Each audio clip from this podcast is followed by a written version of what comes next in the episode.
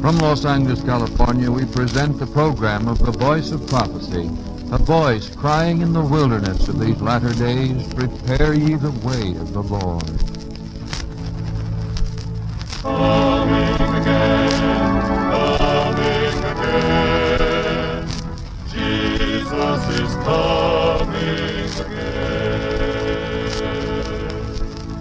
And now our radio quartet, the King's Herald, sing for us that great favorite, the old rugged cross. On a hill far away stood an old rugged cross, the emblem of suffering and shame. And I love that old cross where the dearest and best of lost sinners was slain. So I'll cherish the old rugged cross till my trophies at last I lay down. I will cling to the old rugged cross someday for a crown. To the old rugged cross I will ever be true. Its shame and reproach gladly bear.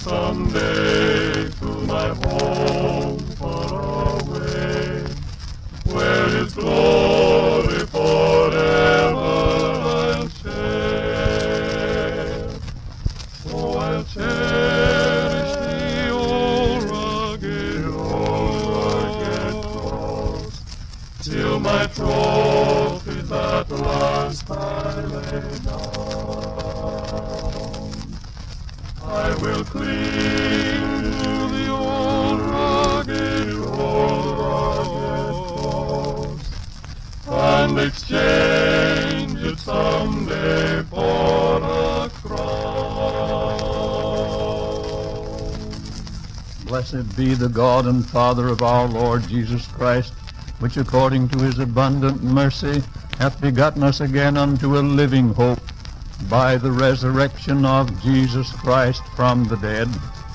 O Lord, we pray thee to strengthen the hands of those men of goodwill who seek to end the tempest of war in a peace of security and freedom, and deliver the world from the terrors that possess it today. Bless the technicians and all who help to put this broadcast on the air to bless humanity. May it bring new courage and hope to those in every land who hear it. We ask through Jesus Christ our Lord. Amen. There is a place of quiet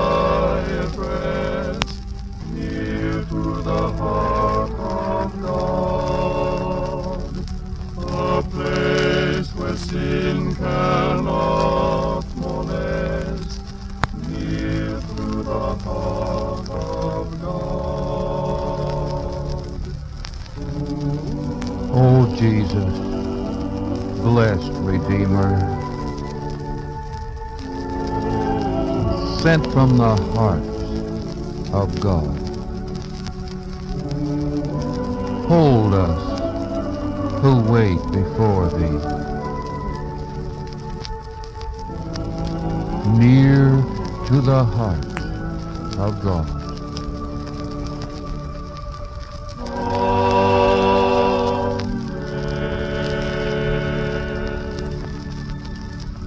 Greetings to our radio friends, everyone and everywhere. I hold in my hand two thrilling letters from two of our boys overseas. The first is from an infantryman with the Fifth Army in Western Europe. He writes to us, For some time we've been in combat on this battlefront. It is winter, icy and cold, and the enemy is firmly entrenched, tricky, and has disregarded all international laws of warfare. Your prayers will be fully appreciated. Thanks for the pamphlet you sent.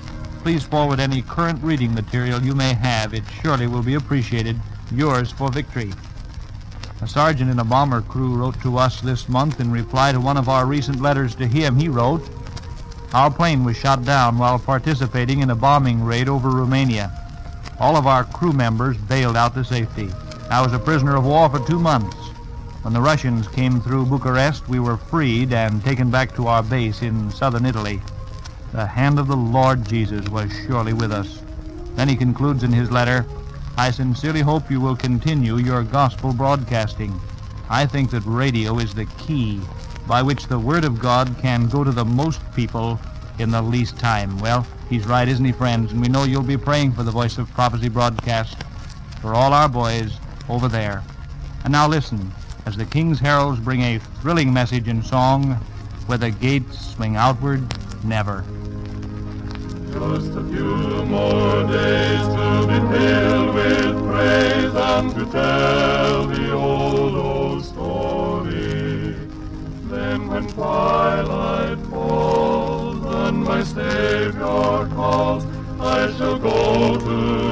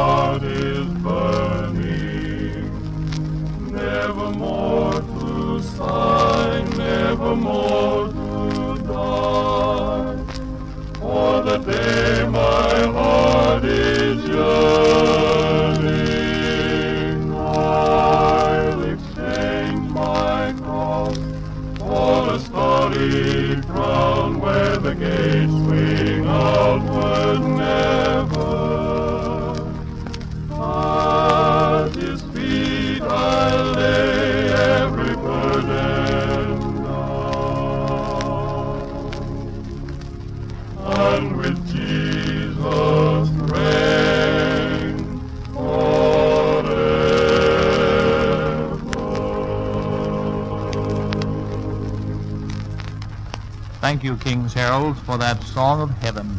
And now, the voice of prophecy with a Bible message for today prophecies of the resurrection. Do men live after death? A great many people firmly believe that they do and have even promised some loved one or friend that if such be the case, they would come back after death and appear to them. In a recent issue of the Watchman magazine, it's reported that a Mr. John Bowman was so convinced that death was not the cessation of life that he created a fund to provide for the perpetual care of his house at Cuttingsville, Vermont after his death.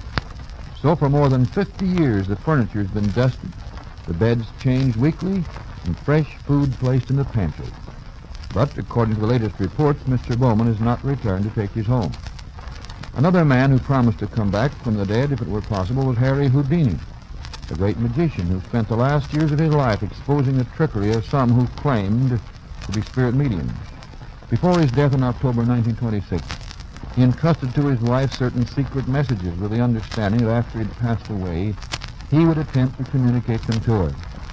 Faithful to her part of the bargain, Mrs. Houdini attended hundreds of seances, kept a light burning before her husband's photograph for years, and on the anniversary of his death every year made a futile effort to communicate with him. But no message ever came, and on February 1, 1943, near Needles, California, on a train en route to New York, she died without ever having heard one word from the one she loved so well. Harry Houdini had escaped from handcuffs, chains, ropes, straitjackets, locked trunks, rope packing boxes, barrels. He'd been buried in sealed coffins, sewed up in canvas bags, stuffed into milk cans, and even riveted inside boilers and locked in safes. But he always escaped. No locks or bars or bonds could hold him.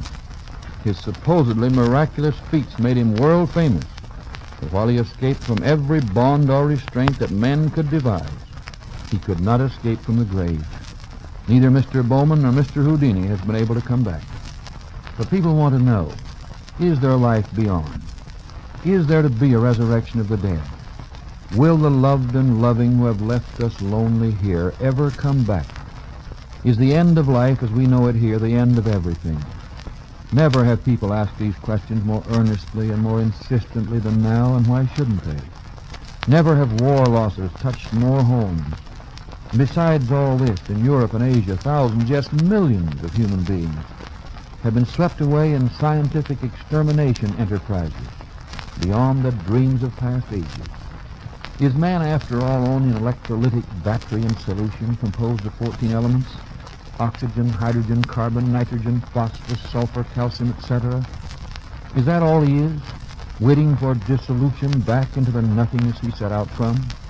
No wonder men today think about a life after death. There are vacant chairs in millions of homes, and millions long for the touch of a vanished hand and the sound of a voice that is still. The very thought of extinction is repugnant to the human mind.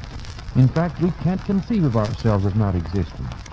In 1883, when old age was drawing near, the skeptical scientist Thomas Huxley wrote to a friend that the older he got, the more he disliked the thought of extinction. He said that all sorts of times the thought that in 1900 he would probably know no more than he did in 1800 flashed before him with a sort of horror. And, he added, I'd sooner be in hell. He seemed to feel it would be better to be in hell alive than to cease to exist. However that may be, the human heart loves life. There's no doubt about that, and according to 1 Corinthians 15:26, death is man's enemy, not his friend. So we ask the question, is death the end of existence? For the answer, we turn to the Holy Scriptures, God's revelation to men. The answer in a few words is this. There is death, but there is also resurrection. To the man whose hope is in Christ, there is life beyond the tomb, endless life. It is said that early Christians inscribed upon their tombs the Latin word resurgam, meaning, I shall rise again. There was certainty in their faith. They really believed something. They had no doubts about the future. And that was because they believed the Bible and its divine prophecies of resurrection. These prophecies are plain and clear in the Old Testament as well as in the New. These resurrection prophecies are not surmises, wishes, guesses, or even hopes. They are revelations from God. When we ask the age-old question, comes no answer from the sod. In the hour of loss and heartbreak, turn we to the Word of God. And what do we find there? In the Old Testament, first, the prophecy in Job 19:23. Oh, that my words were now written, that they were printed in a book, that they were graven in an iron pen and lead in the rock forever. For I know that my Redeemer liveth, that he shall stand at the latter day upon the earth. And though after my skin worms destroy this body, yet in my flesh shall I see God. Second, we turn to Psalm 49:15 and read a direct prophecy of deliverance from the grave in these words. But God will redeem my soul from the power of the grave, for he shall receive me. Third, we read the words of the mighty prophet Daniel, Daniel 12 and 1. Many of them that sleep in the dust of the earth shall awake, some to everlasting life and some to shame and everlasting contempt. So we see in this passage a prophecy of the resurrection both of the just and of the unjust. Our Savior makes the direct and positive prediction that all that are in the grave shall hear his voice and shall come forth. They that have done good unto the resurrection of life, and they that have done evil unto the resurrection of damnation. Reading John 5:28.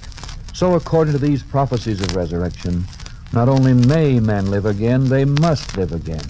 All men, good and bad, will rise from the dead. Christian and skeptic, hypocrite and saint, merciful and murderous, ignorant and learned, rich and poor. Men who believed in life after death, and those who said death was an end, the end. All the millions who slumber in the bosom of Mother Earth, all the nations underground, all the dead will rise again. David Livingstone, who gave his life for the spiritual and physical redemption of Africa, whose heart is buried under the oak tree at Ujiji, and whose body rests in Westminster Abbey, will rise again. The lawyer who died last year in Brookline, Massachusetts, leaving in his will $100,000 for the benefit of his pet tomcat, Buster, and cutting off seven relatives because of their alleged contempt for the said Buster, will rise again. The Apostle Peter, crucified head downward, it is said, because of his faith in Christ, will rise again. Voltaire, who it is reported declared that while it took 12 men to found the Christian religion, he would prove that one could overthrow it, will rise again. Martin Luther, the great reformer, who said, I have often tried to notice the moment I either fell asleep or awake, but I cannot. Sleep has overtaken me before I'm aware of it. So it shall also be with our dead in the resurrection, he said. That Luther who said that will rise again. Nietzsche, the atheist philosopher of the Superman, who called Christianity the one great curse, the one intrinsic depravity, will rise again. He will hear the voice of the Son of God and will come forth. So will those 11,000 children, victims of human sacrifice, whose pitiful little skeletons were found by the archaeologists at Gezer near Old Jerusalem. Yes, they will live again with all the victims of pagan cruelty and savage customs from every age. All the slain of all the wars will live again. The earth and sea will give up the dead.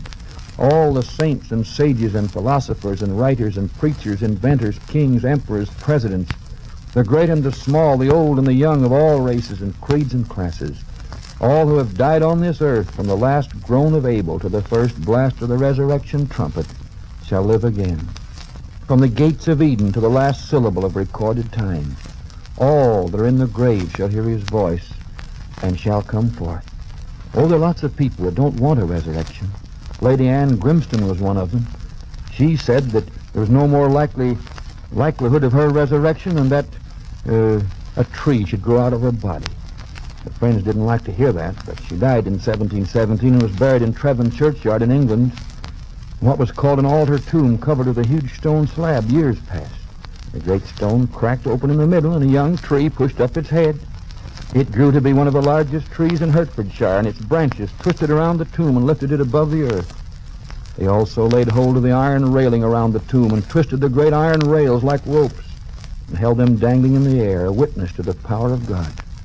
Someday Lady Anne Grimston will rise again and answer to the voice of Christ. The fourth great prophecy Isaiah 26:19. Thy dead men shall live, together with my dead body shall they arise. Awake and sing, ye that dwell in the dust, for thy dew is as the dew of herbs, and the earth shall cast out her dead. Yes, the Old Testament prophets will rise with New Testament apostles. Little do we realize the wonder of the human body. The blood vessels of an average-sized man were strung out in a straight line. That line would be more than 60 miles long. This is just one illustration of the complexity and marvel of man's body. If man's natural body is so wonderful, how infinitely more wonderful will be that spiritual body which is promised to all the children of God in 1 Corinthians 15, 44.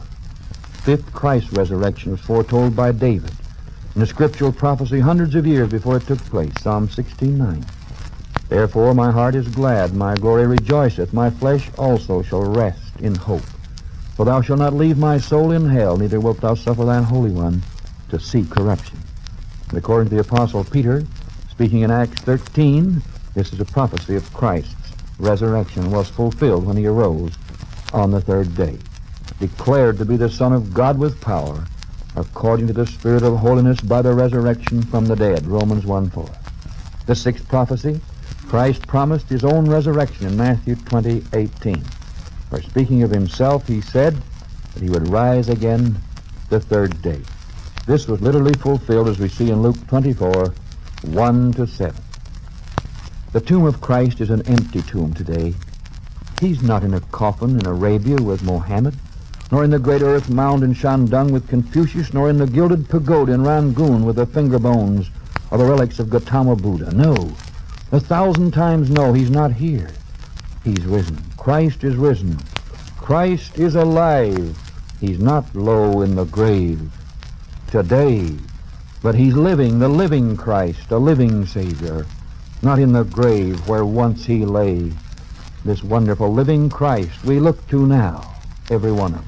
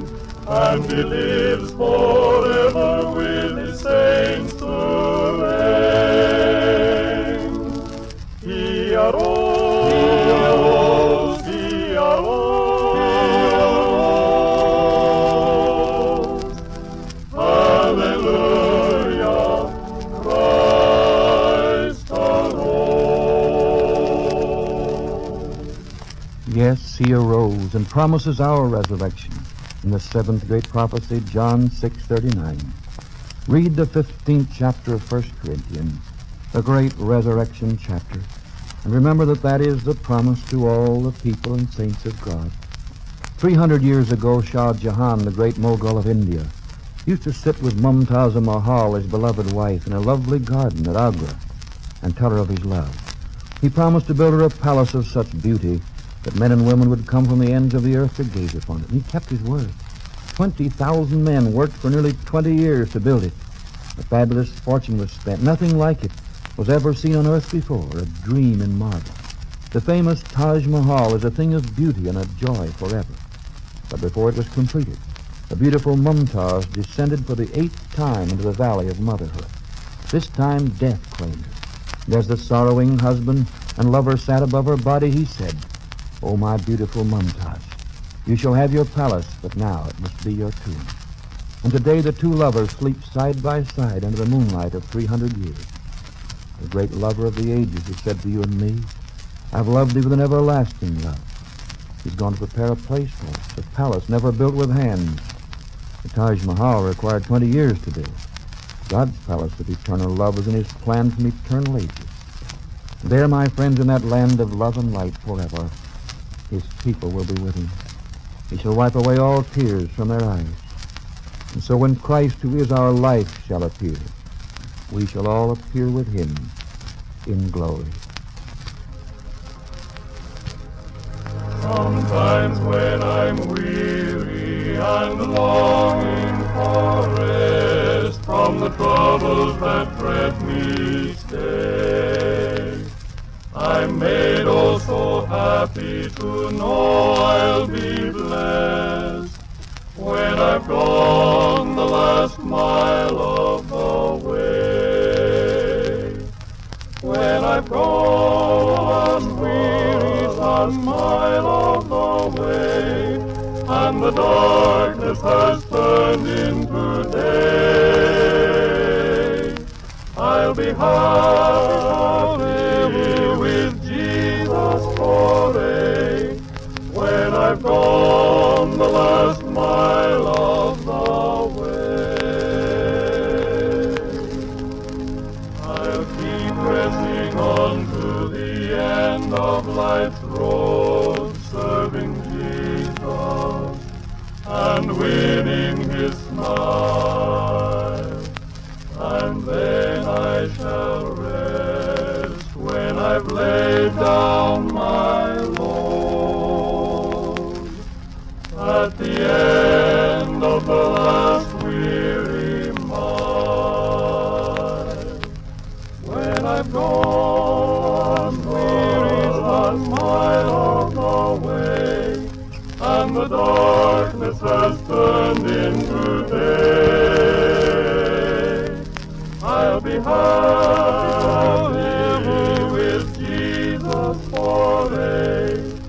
when I've gone the last mile of the way. There are millions today who are going the last mile of the way. What will it be with you then? The Apostle Paul said, The time of my departure is at hand. I've fought a good fight, finished my course, kept the faith. Henceforth there is laid up for me a crown of righteousness, which the Lord, the righteous judge, shall give me at that day. Well, my friend, that's your hopes and mine. May God keep us true till the end of the last weary mile. Have faith in God, whoever you may be. Have faith in God, on land and on the sea. Have faith in God. He cares for you and me. Have faith, dear friend, in God. Oh, say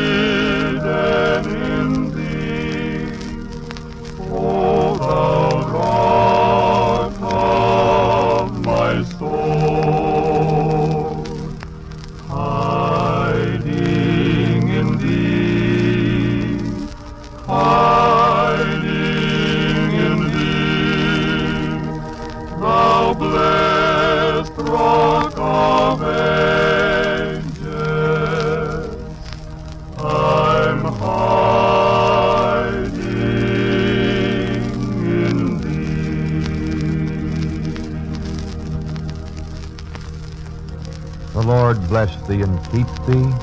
The Lord make his face shine upon thee, and be gracious unto thee. The Lord lift up his countenance upon thee, and give thee peace.